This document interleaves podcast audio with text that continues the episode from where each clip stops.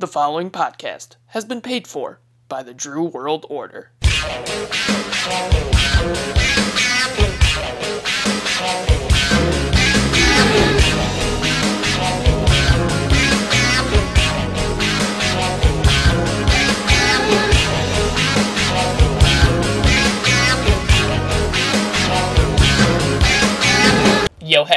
You're listening to the Drew World Order of Wrestling podcasts.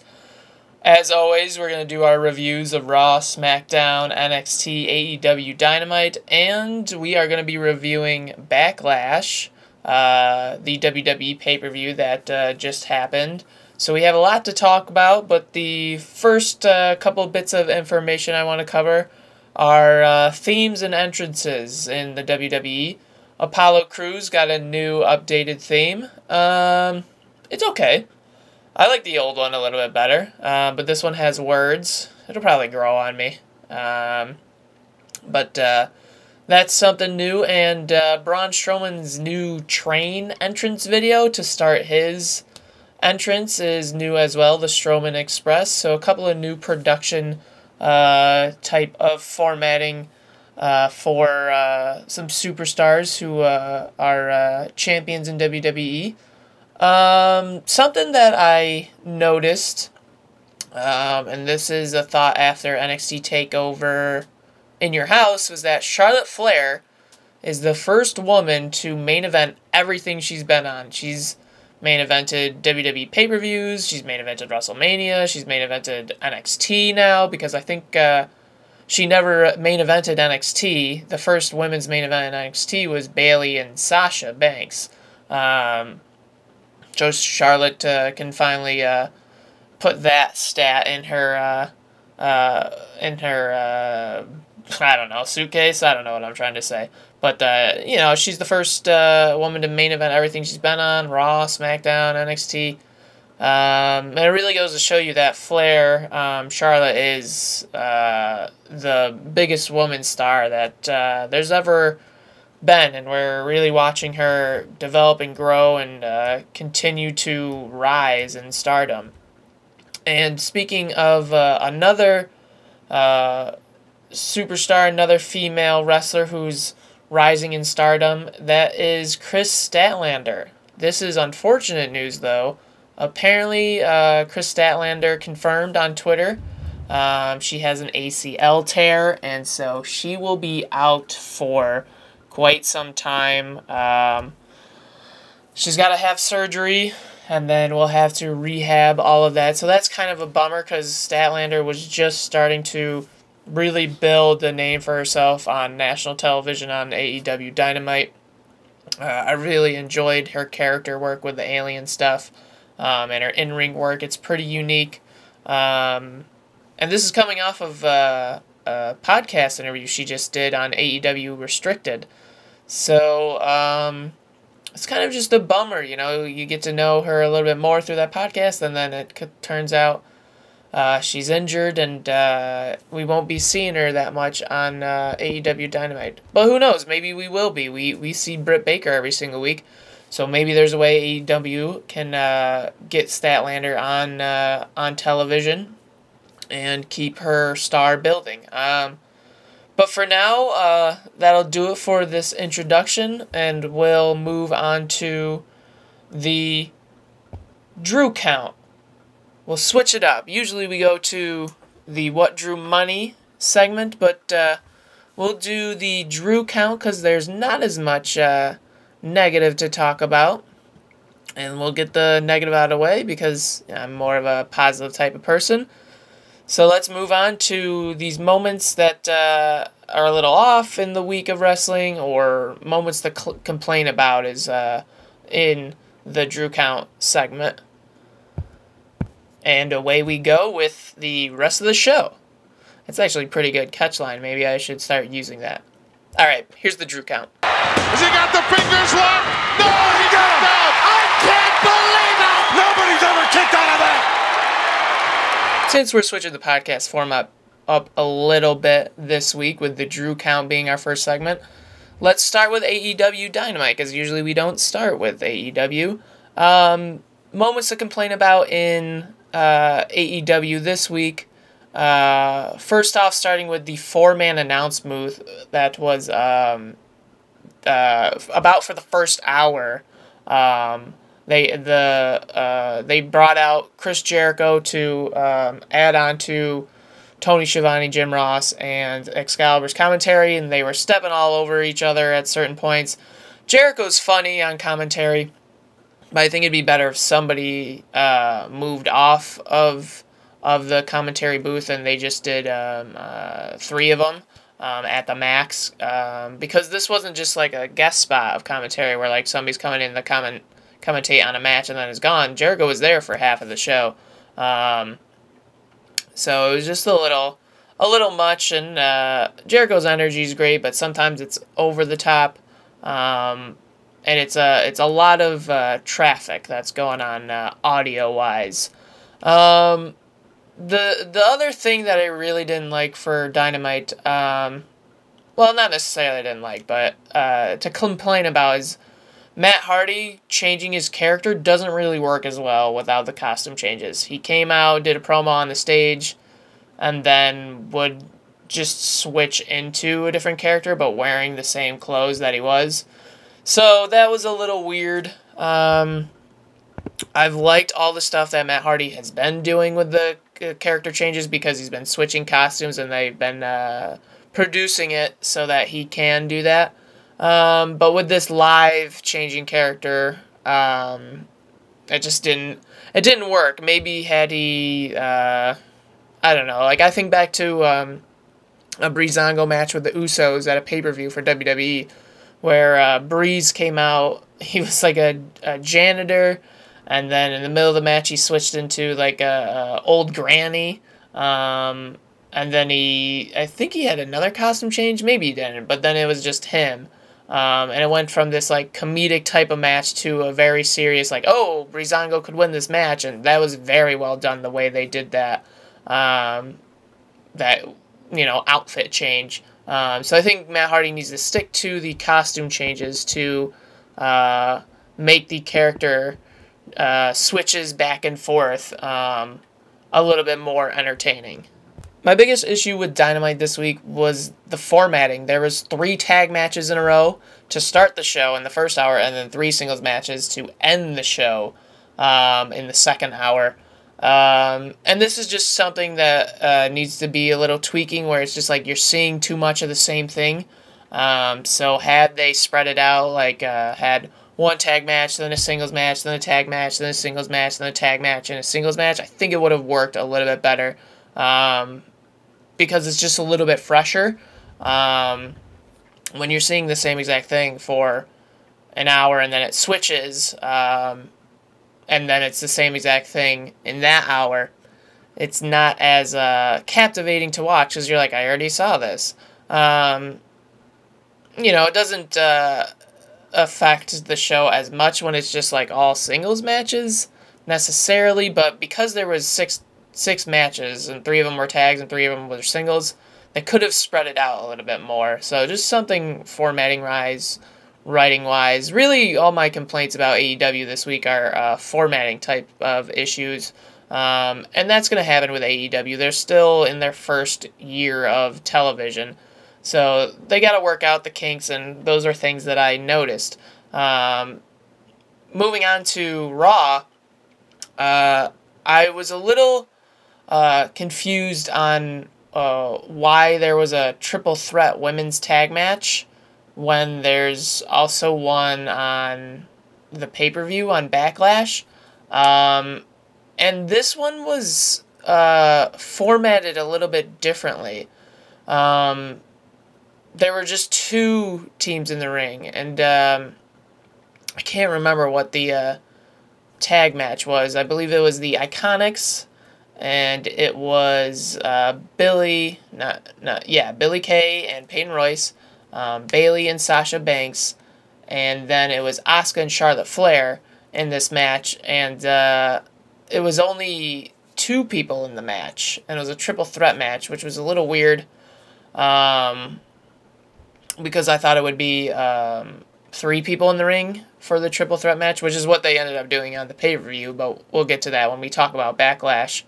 Um, I thought it was weird in this segment that uh, the team not in the pay per view match won the match. Um, so Charlotte Flair and Asuka won the match, um, which was um, just a little bizarre um, because they're the only team that's not a legitimate tag team uh, that haven't been working as a team. Um, and them winning the match to me makes the pay per view match at Backlash look a little bit less legitimate. Um, they still could have had Flair and Asuka lose um, and have that same confrontation that they did at the end of the match um, lead to the singles match that they would have later on in the show. So it was just just kind of weird. Um, don't know why it was like that. And more on that note of multi-person matches and segments. Every single segment in this in this show in this Raw had uh, more than two people. So even if it was a singles match, there was more than uh, two people just with the uh, time focused on them. Um, and so the example of this was, you know, a lot of uh, the tag teams were on the show. Um, and I thought it was a little weird that um, non established tag teams were winning matches. So I just mentioned Flair and Asuka won the triple threat match, um, won the triple threat tag match. But then there was the uh, Bobby Lashley and MVP match versus the Viking Raiders at the end of the match. Viking Raiders, more established head team, they get beat by Lashley and MVP, who aren't really a team. I just think it's weird when these non-established teams win against the established te- tag teams. It uh, doesn't make the tag team division, or divisions in this case, with the men's and women's divisions, look as strong um, as they're supposed to. Because if singles wrestlers can be thrown together and just beat a tag team, what does that say about your tag teams? That that they're not very good. Um, and then something else that occurred on Raw um, that uh, I didn't necessarily like was there were two talk show segments. There was the Peep Show which, with Christian, um, and then there was the MVP Lounge. And I think you gotta uh, keep it to one talk show a week. Um, and these were basically within an hour of each other. I believe the Peep Show was on at uh, the end of the first hour and uh, beginning of the second hour, and then MVP Lounge was on at the beginning of the third hour. So it was just weird they had two, uh, two, two uh, talk show segments um, on this. So again, with Raw, this is a lot of formatting issues and um, confusion to. Um, you're supposed to be building to a pay per view, but now uh, it's making the pay per view look a little less legitimate. Um, and I'll talk more about Backlash when we get there. So we, we'll, we'll move on to um, uh, SmackDown right now because SmackDown was the other uh, roster that was uh, involved in with uh, with Backlash. Um, SmackDown, uh, this was a, a interesting show to say the least. Um, at the beginning of the show, um, there was the Jeff Hardy and Sheamus segment with the urine test, the drug test. And uh, they kept cutting out the audio at the pissed on line, like the crowd was chanting it, and Jeff Hardy said it. I'm confused on like what's bad about this. Like, I don't know. Instead of you know, it's Jeff Hardy did the old motto of it's better to be pissed off than pissed on but they cut out the pissed on part.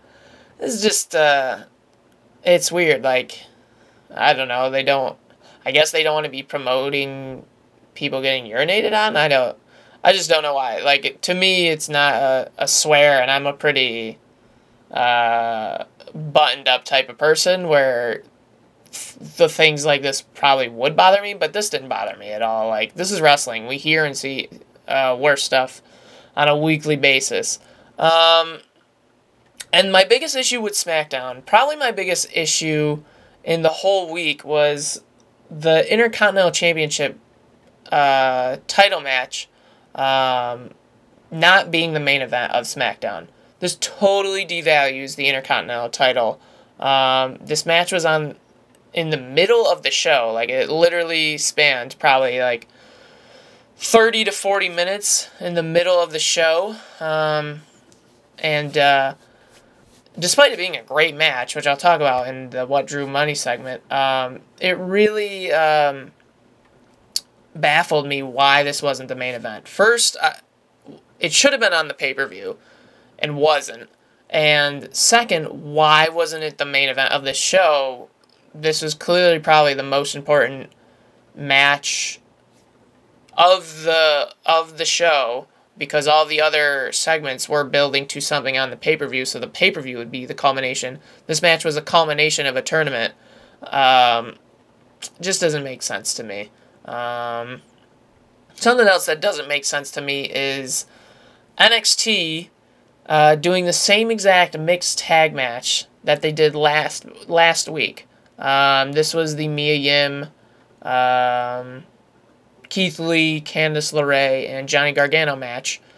Why not just save it for this week? They did it last week. Why why not just save that match for this week if you're gonna do it? Um, the match last week with uh, Mia Yim and Candice LeRae's singles match finished in a double countout, so that was fine. There was a big brawl and uh, leaving it that leaving it that way last week would have been fine, and then it uh, it makes one of the mixed tag teams. Uh, the matches they had this week and last week seem like a waste. Like, why did they do that if they were gonna have a mixed tag last week and this week?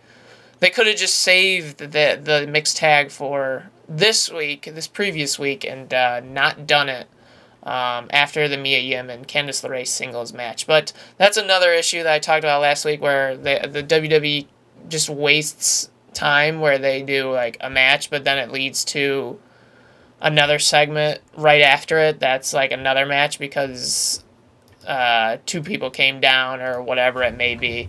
Um, but it's just like weird. It's weird, uh, weird writing, and typically NXT has pretty good formatting, so it's that's odd. Um, another formatting issue on NXT is there's a lot of recaps. Now, this typically happens after uh, a takeover with NXT, so I was kind of expecting it, but now that they're on um, live television, uh, I don't think they should be doing these recaps as much. Um, maybe something short, but not for almost every single match on the pay per view show. Um, I know you want to keep people updated who didn't watch the pay per view, but to me, it uh, kind of uh, devalues people who did watch the pay per view because it's like, yeah, we already saw all of this, so you're just like wasting time uh, catching people up for space that could be used to build new storylines. Um, and then the other thing that bothered me on NXT was um, the situation with Dexter Lumis. So he got knocked out by, or knocked down, I guess, maybe not knocked out, but he got knocked down by one knee, and that hurts him. But a bunch of kicks that happened right after the match um, and the same scenario happened a couple weeks ago where he's just getting kicked by multiple people. That doesn't affect him whatsoever. It's just weird, you know? Uh, so, like, one knee takes him out, but a bunch of kicks don't? I don't know what the, uh, what the deal is with that. Um, but I do know what the deal is with this podcast and what our next segment is. And let's move on to something more positive with the What Drew Money segment.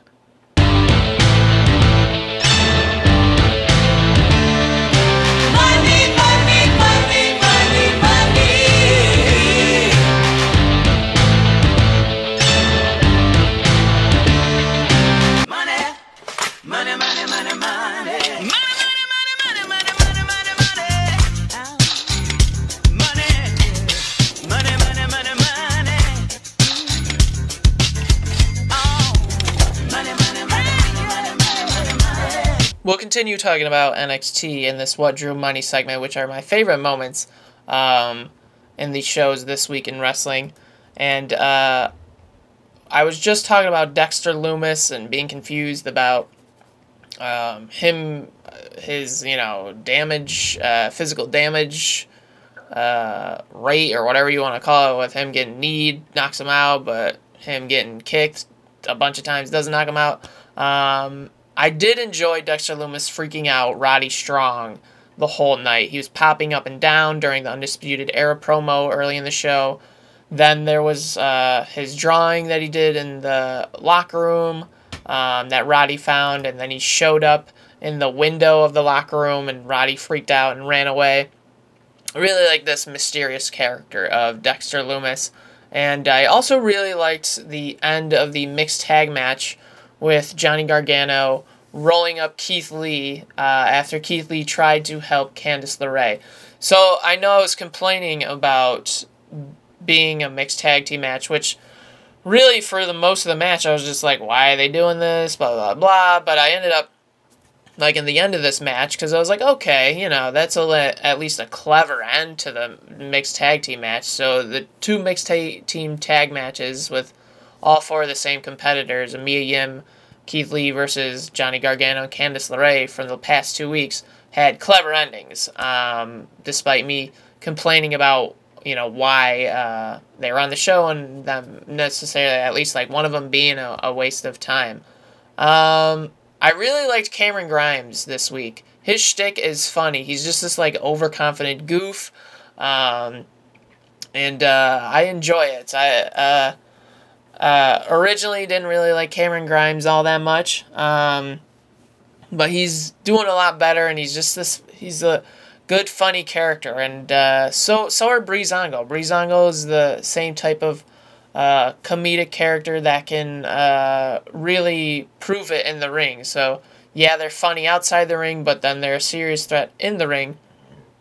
And uh, they had a video package this week on NXT, and it was good use of uh, clarifying what their characters are. That like, yeah, they're these jokesters, but they they can also uh, wrestle real well and get wins and get it done in the ring. Um, the next thing on NXT that I want to talk about is uh, Robert Stone. I think what's going on with him is pretty funny.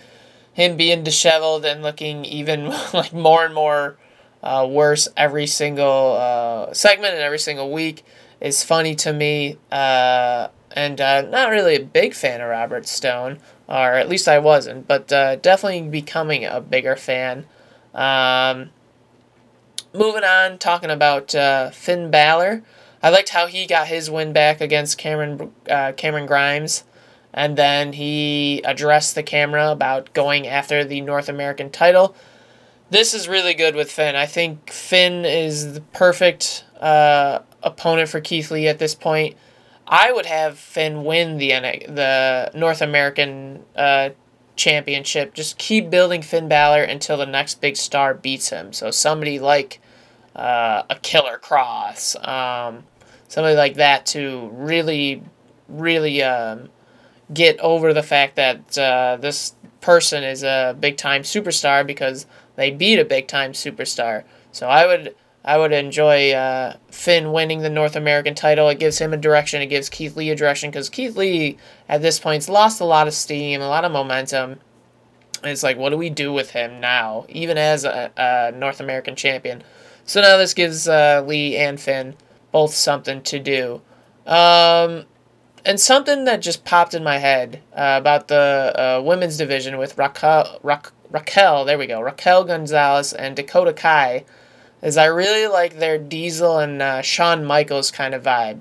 Raquel's, you know, the the the the heater, the brute, um, big brute, bodyguard, whatever you want to call her, who can get it done in the ring and Kai is kind of the coward uh, bad guy, smaller, um, who's more of an antagonizer, and then uh, lets the lets the bigger bodyguard uh, back her up.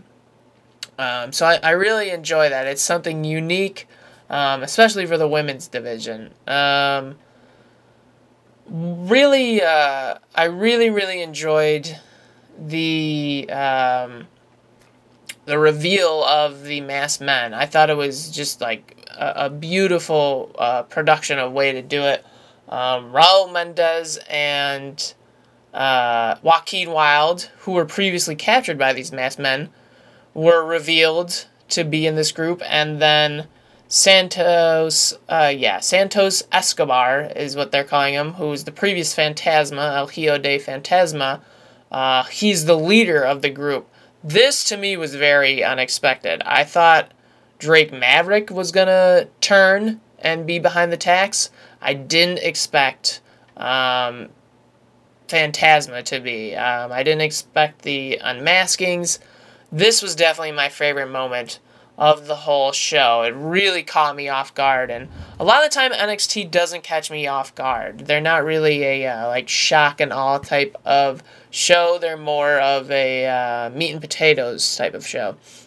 So this was an awesome, awesome segment. Um, Santos Escobar, the cruiserweight champion, and now he's a bad guy, and he's got uh, a faction with him. Um, so it's a good, uh, good use of um, him coming into NXT, and a good use to build up two newer superstars to become, uh, you know, this force in NXT and this faction in NXT. So I look forward to seeing what they do um, coming up on uh, future episodes of NXT.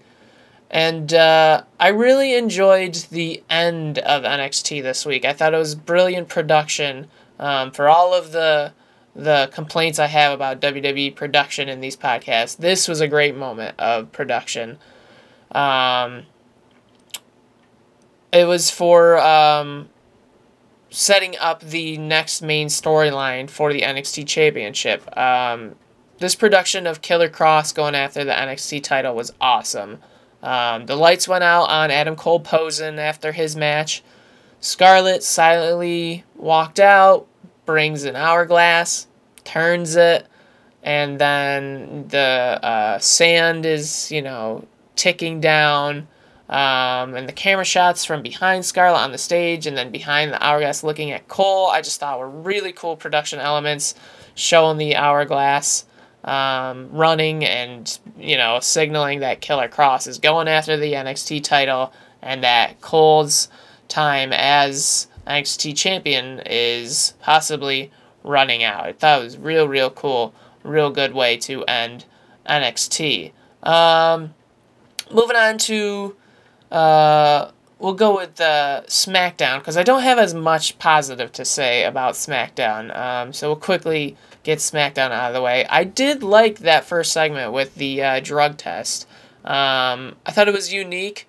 Uh, was it in poor taste? Uh, I don't know. Maybe was it? It was a little funny. Like I don't know. I have question marks with my uh, notes here. Like you know, it was was it poor taste? Was it funny? I don't know. It was definitely interesting. It got me reacting to it, and you know that's the point of wrestling is to garner a reaction. And uh, this segment definitely did it. I enjoyed it. And uh, what I definitely enjoyed on SmackDown was the AJ Styles Daniel Bryan match for the Intercontinental title. This was just an old fashioned wrestling match. It was an instant classic, just like Michael Cole said. It was over 30 minutes. And I think it just, you know, this definitely should have been the main event of the show and uh, it's a bummer that it wasn't. And I wish this match was on Backlash too. I just don't know why it was in the spot it was in. But regardless of all of that, the match itself was great. And uh, to me, this was actually the best match of the week. It was even better than um, the greatest match ever with Edge and Orton.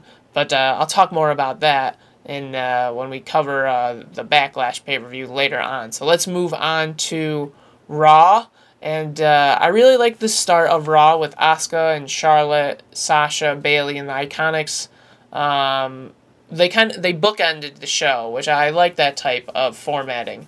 Um, they started the show and then they ended the show together. Uh, I liked how um, this storyline with Asuka and Charlotte was uh, woven throughout the the Raw episode as well. Asuka slapped Charlotte in an interview, um, and uh, then it uh, also um, uh, led to the Charlotte and Asuka match at the end of the show um, because they had their little altercation after their tag match uh, at the beginning of the show. Just really well done, pretty intricate um, writing. It's really cool. Um, a lot of the stuff on Raw was actually uh, really, really good. Lana had an interview. Nia came out at the end and got her spotlight. So women got a lot of time, probably about an hour of TV time, which is a third of the show, and that's that's a lot um, for WWE um, at any point in uh, in WWE, uh, especially you know nowadays with women getting more and more time. Um, having about a third of the show, that's uh, that shows a lot of confidence in the women's division. Um, probably the my most favorite segment um, on Raw was the uh, Seth Rollins and Rey Mysterio commentary interview. We've seen stuff like this before. It's usually like via satellite, like uh, they're interviewing a person from the commentary desk uh, via satellite. Like Michael Cole will interview somebody um, at another location. But this was a pretty unique presentation of that style um, and setup. Um, Seth came out and uh, he he chats with Rey, and uh, then all of a sudden, Aleister Black came out of nowhere, out of out of frame, and attacked Seth Rollins. This is a real surprising moment for me. Didn't definitely didn't see it coming. I was like, whoa, that was cool. Um, there was a short tag match, and then Seth uh, came back out to Rey Mysterio's music with Rey Mysterio's mask on.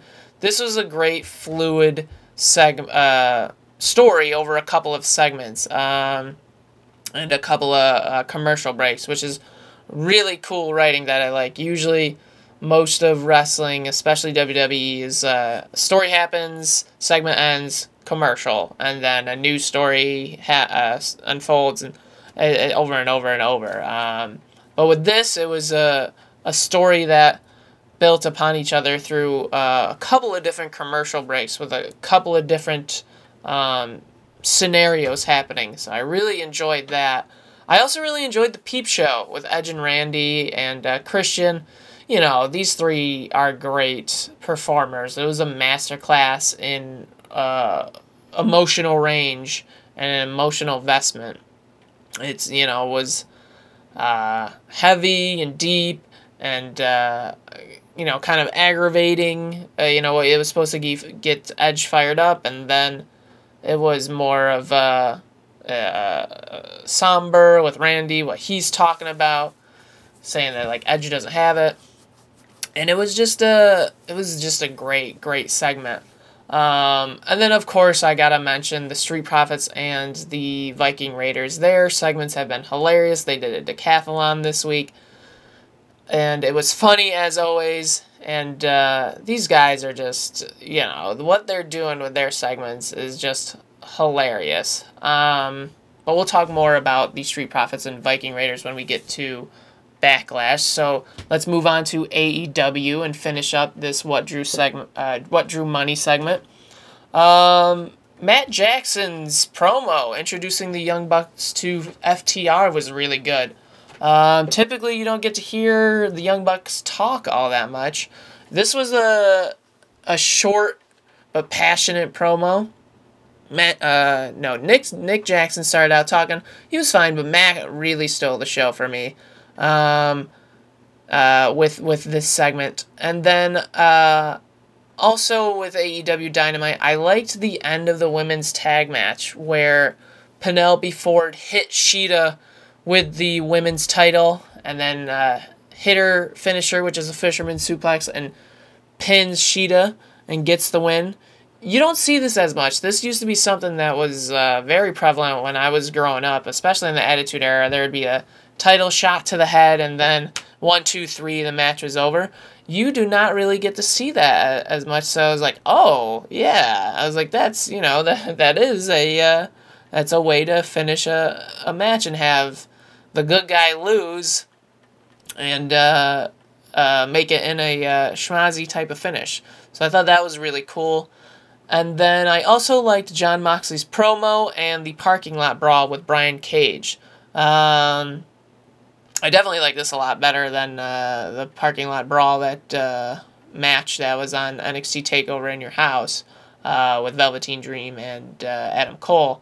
This was actually uh, much shorter but um, it seemed pretty vicious, and um, I liked Cage's uh, um, ferociousness, and this Brian Cage is starting to grow on me, and I thought this was a good way to build him. Um, and uh, as we're building to the end of this podcast, uh, that'll do it for the What Drew Money segment. And now we have to uh, talk about my overall rating and impression of the shows in the Redrew segment.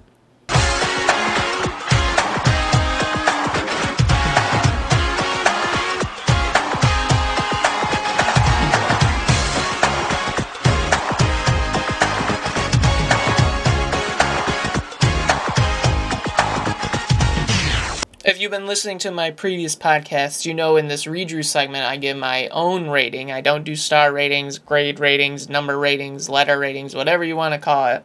Um, I give a own unique perspective uh, for my ratings, and uh, we were just talking about AEW Dynamite, so let's give that rating first. Um, I'm giving that uh, AEW Dynamite episode this week the uh, rating of a field goal. So to me, not necessarily the desired result. There were m- moments that weren't really great, especially when I had to uh, had, uh, came to formatting, but it had some movement forward. So like that's what a field goal is. The uh, football team drives down the field. They want to get a touchdown, but they don't. The drive stalls, but they still get points with the field goal. That's what this show was for AEW Dynamite this week. Um, not necessarily the desired result but uh, had some progression um, towards it. And so now we can talk about WWE for the rest of the show. Um, and we'll start with uh, Raw's overall rating. And uh, I'm giving Raw the rating this week of a double stuffed Oreo. This was uh, a packed filled show, stacked with lots of good. Um, sometimes can be a little too much of the same uh, sometimes. But uh, overall, it's good. That's what a double stuffed Oreo is. There's a, a it, it's packed with a lot. Um, so you know, multiple stories building to the pay per view.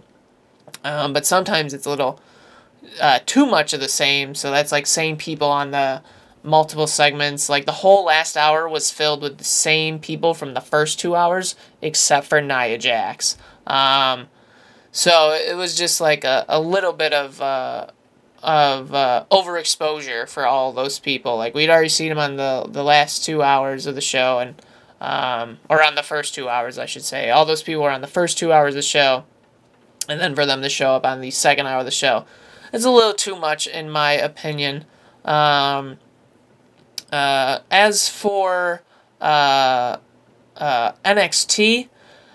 Uh, I think NXT had the best show of the week. Um, there were a couple of road bumps, a couple of hiccups. Um, but to me, this uh, episode of AEW, no, sorry, not AEW, the, this episode of NXT um, was a steamrolling um, because that's exactly what NXT did to its competition. It uh, ran over it. Um, I thought this was a way better episode of NXT than it was um, AEW Dynamite, and I'm usually not saying that. And NXT had a pretty solid week, other than a couple of uh, weird formatting stuff or just stuff that like didn't make sense. Um, uh, when it came to uh, damage wise, with somebody getting hit with one thing and not hurting them, but something else uh, not hurting them. Um, didn't really make sense, but this was a good show. I really enjoyed it overall.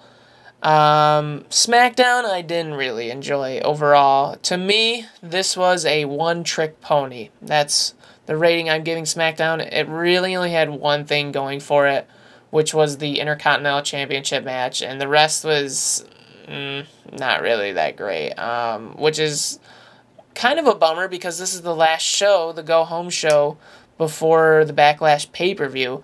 Um, so you would think it would be pretty solid, um, wanting to build to pay, build to the pay per view, um, but it really wasn't. Um, and uh, um, it at least had this Intercontinental title match, um, so that was really the saving grace of the episode. even though I would have wished the title match was on Backlash, it uh, uh, it saved the SmackDown. So who knows? It could have been a terrible SmackDown if that uh, Intercontinental title match wasn't there.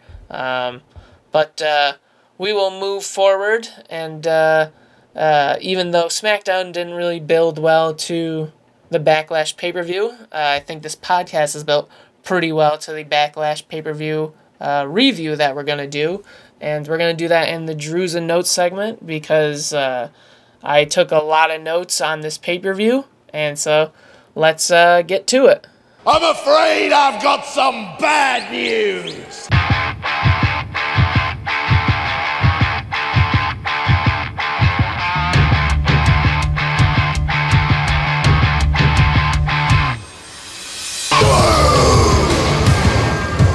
Backlash started out with the U.S. title match on the kickoff show. It was Apollo retaining against Andrade. This was a pretty standard match, not really much to talk about.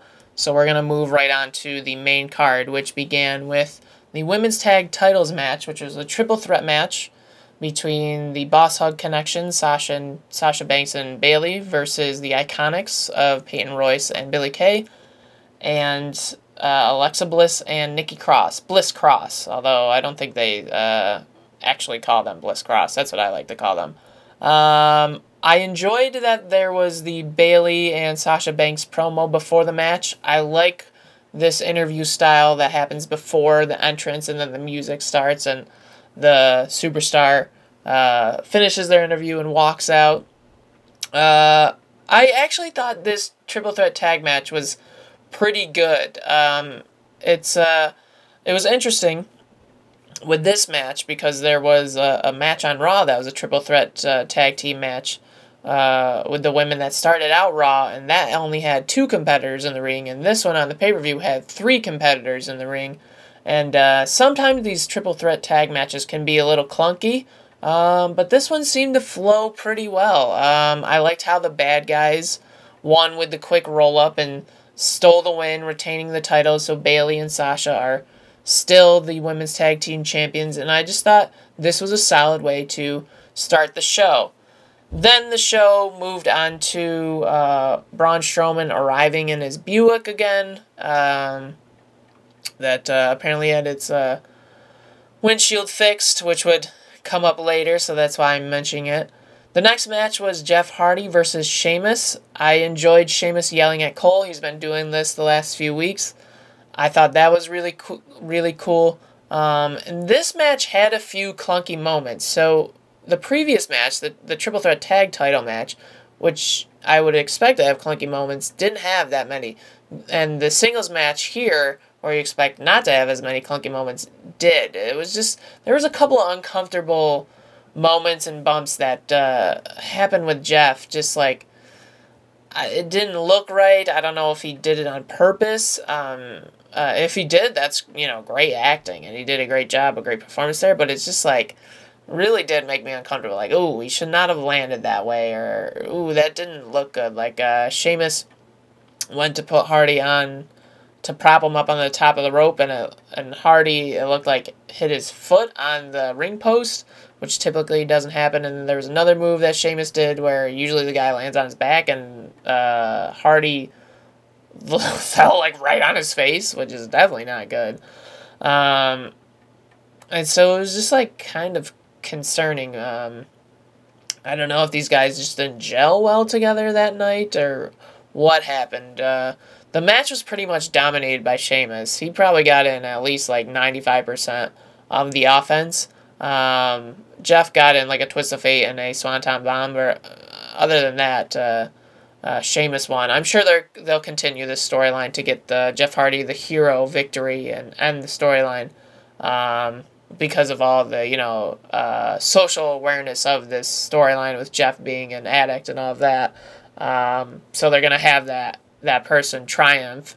Um, but I enjoyed the way this match unfolded. I thought it was a good use of, of uh, the storyline, how it's been building, and uh, I'm assuming it's going to build to something uh, even more later on, uh, maybe at the next pay per view at Extreme Rules or maybe even SummerSlam. Uh, we'll see. Um, after that match, there was a John Morrison, uh, Miz, Kayla Braxton interview that was hyping their match for the Universal title later. And then Otis and Mandy came by and was just warning them about the Money in the Bank briefcase should they win the match. Um, which it was, uh, which, you know, it was fine. Typical segment. Uh, the Raw Women's title was the next match on the show. This ended in a double count out. I don't really like that. Um, Nia dominated most of the match. This is another one where the story's going to continue, but uh, I don't like these types of finishes on uh, pay per views. You could have done something similar, uh, like there was in the Sheamus Jeff Hardy match. Have a conclusive finish, have a conclusive winner, and then uh, you can continue to build the story, you know, with the one person wanting revenge or whatever it is. If you're doing a DQ finish or double count out, um, something like this, a no count, uh, uh, no contest where there's no winner whatsoever. Save that for Raw or SmackDown or NXT. Don't don't put that on a pay per view. That's kind of uh, devaluing the pay per view. Like people uh, pay money to watch this and then it's not fulfilled. Um, moving on to the MVP and Lana promo that was just hyping the WWE Championship match later. Um, that would come up later on uh, in the WWE title match, so I'll save that for then. Um, moving over to the over the other world title, or I should say the Universal title, um, Miz and Morrison versus Braun Strowman. This started out with uh, a hilarious music video that Miz and Morrison did. Um, but then the match was a, a little off. There was bad production in this match. A couple of times you could see Braun uh, was selling uh, uh, a hit, but he didn't get hit, and the clearly like the the camera clearly caught him not getting hit. Like there was a Miz totally missed Braun on a kick, and uh, they showed it like you could clearly see that Miz didn't even come close to kicking Braun. Um, then it happened in another moment where John Morrison totally missed a kick on Braun, and Braun sold it as well as if he got kicked. This is just some like weird directing or whatever. They didn't switch to the right cameras. I don't know. It's it's really weird. Um, I did enjoy that the Miz pulled Morrison off of the pin uh, because Miz wanted to be champion instead of Morrison um, because they did the same type of um, uh, stipulation uh, that previously happened in a match with Braun Strowman where whoever pinned Braun would become the sole title holder, not uh, not the team. Um, so I thought that was a cool way to uh, lead to the end of the match. Braun won. I was a little surprised there was no Bray Wyatt. Um, I was expecting him to show up and have some sort of effect on the end of the match, or at least at the uh, after the match ended. Um, but he didn't. Um, so I guess that was just me and my own expectations being disappointed. After that, there was the AJ Styles and Kayla Braxton interview. This just hyped SmackDown, uh, having a celebration for AJ uh, being the Intercontinental Champion. Um, so they did a little bit of building to another show, which is um, partly what you're always supposed to do in wrestling. Um, so that was good. Then there was the WWE title match. Um, Drew McIntyre defending against Bobby Lashley. Bobby putting Drew on his shoulders and then running into the ring post, I really enjoyed. Uh, Drew was kicking out at one on big time power moves again by uh, by his opponent. Um, this happened a couple times, and this is something that Drew has been doing every week basically um, since WrestleMania, and I think this is great because nobody else does that. And then uh, this had a good ending. Lana came out when she wasn't supposed to. It cost Bobby the match. And uh, this Lana story has been slowly building. I hope it's near its end um, with what's going on where uh, with her and Bobby. You know, it started out ridiculous at the end of last year with her leaving Rusev and then getting married to Bobby Lashley, and then they kind of weren't on TV for a little bit, and then all of a sudden they're back on TV, but then they're having issues, or Bobby doesn't want Lana out at ringside, so it's uh not the most intriguing storyline, so I'm hoping it uh, ends relatively soon. The next segment I'm a little upset with. It was the Raw Tag Team Titles match uh, with uh, the Street Profits defending against uh, the Viking Raiders. Um, or at least that's what it was announced to be the day of. So here's what happened there was no announcement of this match. I expected it to probably be announced. It was announced um, on Sunday, a few hours before the show. Um, I was like, okay, cool. Um, but then it didn't end up being a match. It was just um, like a typical fighting brawling segment. Um, it was a pre pre produced video um, that the Viking Raiders and uh, Street Profits have been doing um, recently. So that was a little weird. Like why? Uh, so they didn't promote a match and then they announced the match, promoting it a few hours before the show, uh, changing your expectations, and then it doesn't end up being a match. I just, it was a little weird, but um, I I would have rather just had it been a, a surprise segment on the show. Um, they could have done it the same exact way they did, where the announce team had the camera on them and then got interrupted. Just don't announce it as a match. I wanted it to be more of a surprise. Like, oh, what's going on here? There's a fight breaking out, and this was unexpected.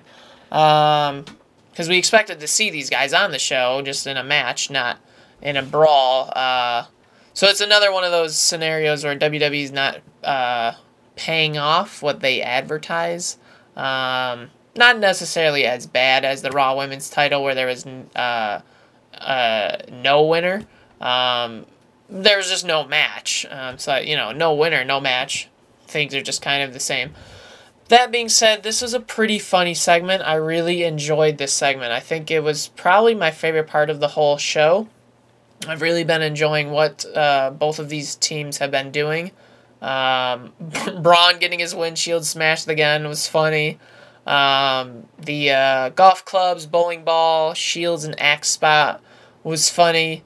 Um, Angelo Dawkins and uh, Erik going through the glass door was a was a cool moment. Um, the the Tozawa Akira Tozawa ninja ninja spot was funny. The flashback spots were cool. Um, they were tying everything together that they had done previously in these uh, flashback shots into what they're doing uh, currently. But then the segment kind of just ends. Um, with no real resolution. Um, doesn't necessarily bother me because I'm I'm hoping at least that there are going to be more funny segments with these two, uh, with these two teams. But uh, just a little weird, like the way it wasn't promoted, then it was promoted as a match, but it wasn't a match. I don't know. It was just a little weird. Um, but something that was heavily promoted uh, as a match on the show was the greatest wrestling match ever. It was Randy Orton versus Edge.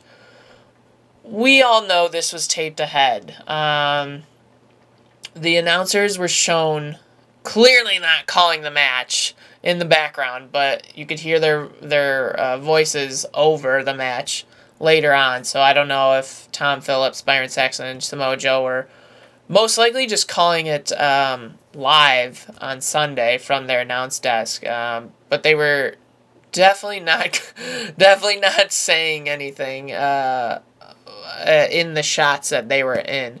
Um, they promoted that uh, there was enhanced audio in this match, but it really was just old crowd noise um, that was used. It was just like piped in audio, like WWE has been doing for years. WWE's piped in noise on um, tape shows, tape segments, stuff like that. Um, and the audience was different.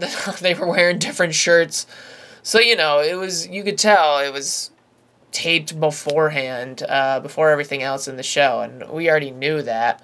Um, but there were a couple of things that I did like. Uh, I enjoyed the, uh, the the Fink spot, the the Howard Finkel spot with the MX, MSG mics coming down and Finkel announcing both Randy and Edge, which you know they have both been around long enough for Finkel to have probably announced them, and you know WWE found that uh, audio and uh, used it, which was really cool.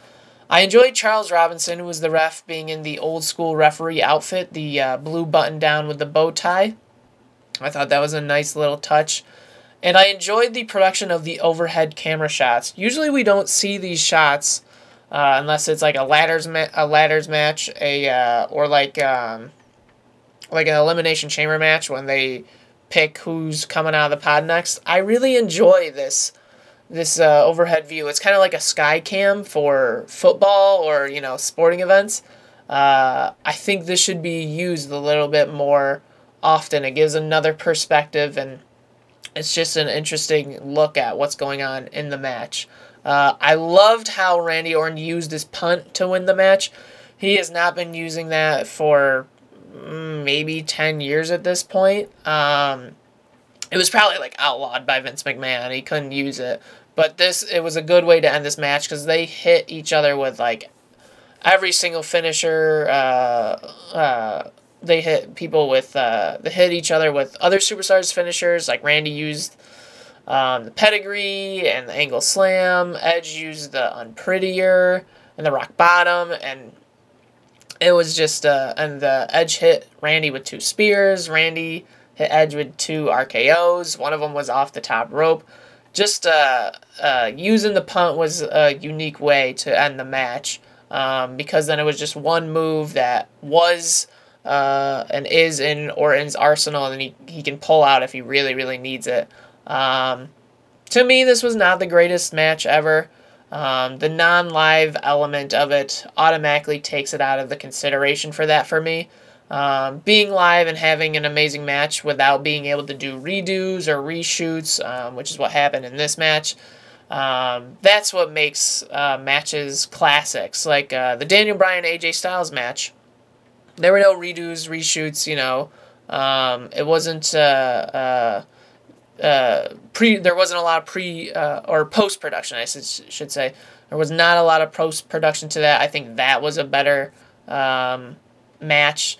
Really, this match, the first half of it kind of dragged for me. Um, and I had heard that it was a long one, so I was kind of like, you know, waiting for it to pick up. It did eventually pick up when Edge and Randy started doing uh, all of the finishers. Um, and it's a different way to do false finishes because uh, a lot of wrestling nowadays, there's just like high spots all over the place, so like uh, crazy flipping, jumping moves, and those are false finishes. And uh, this this match they did it differently, where they actually used finishes, and uh, or finishers, I guess I should say. They were using finishers of other superstars, their own finishers, and both of them just kept kicking out um, at the uh, uh, kept kicking out uh, uh out of the out of those finishers until eventually, you know, the end of the match with Randy Orton winning and using the punt.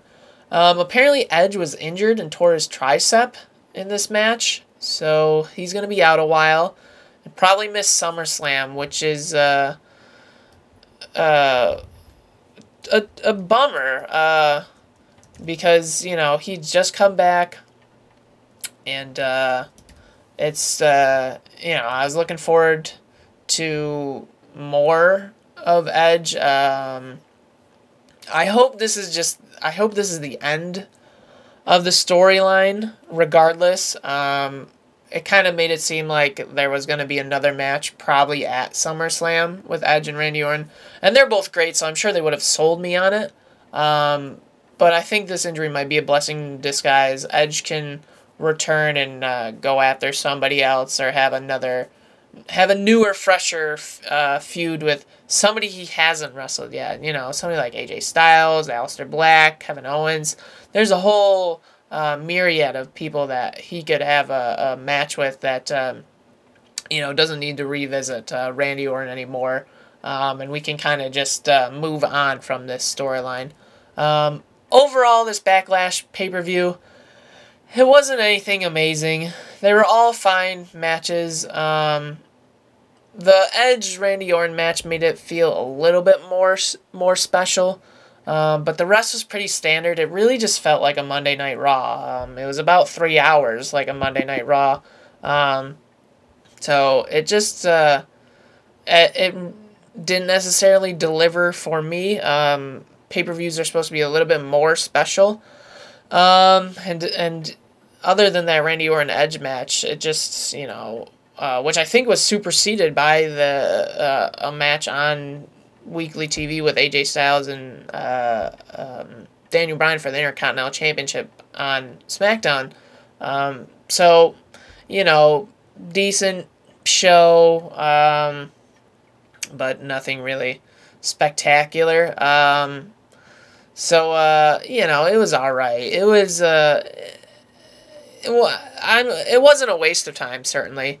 Um, but it wasn't it wasn't anything spectacular. It was kind of just like a throwaway pay per view. Um, I probably would recommend the Edge Randy Orton match if somebody if somebody asked me like, hey, what match should I watch from this pay per view? It would probably be that, but other than that, everything just seemed pretty standard, like the typical uh, television shows um, that uh, that WWE usually has. Um, and uh, this was a pretty uh, typical podcast that I had. Maybe it was a little more special because um, the formatting was a little different. But uh, if you uh, want to contact me, or if I forgot anything, or you want uh, want me to talk about anything, you can reach out to me uh, at DWO Pod on Facebook, Instagram, and Twitter also on Gmail, which is dwopod at gmail.com. So everything is dwopod. This podcast is on all podcasting platforms uh, Apple Podcasts, Spotify. All you got to do is search uh, the Drew World Order podcasts. Um, leave a like, uh, a follow, subscribe, share, retweet, comment, review, email um, where it's applicable. Um, if you want to further support the podcast, you can click the support link on the SoundCloud page or the Anchor page. Um, but uh, other than that, uh, I hope you enjoyed this week in wrestling. Uh, I hope you uh, are staying safe and uh, you're washing your hands. Uh, you're trying you're stay you're still social distancing and quarantining as much as possible um, so that we can hopefully get back to uh, being in arenas and watching live wrestling um, as soon as possible um, but uh, I'll uh, I'll finish up here I'll uh, uh, edit this podcast I'll get it up um, and uh, I'll move on to watching Raw and, you know, repeating the process. So thanks everybody for listening. I hope your experience was Drew sweet.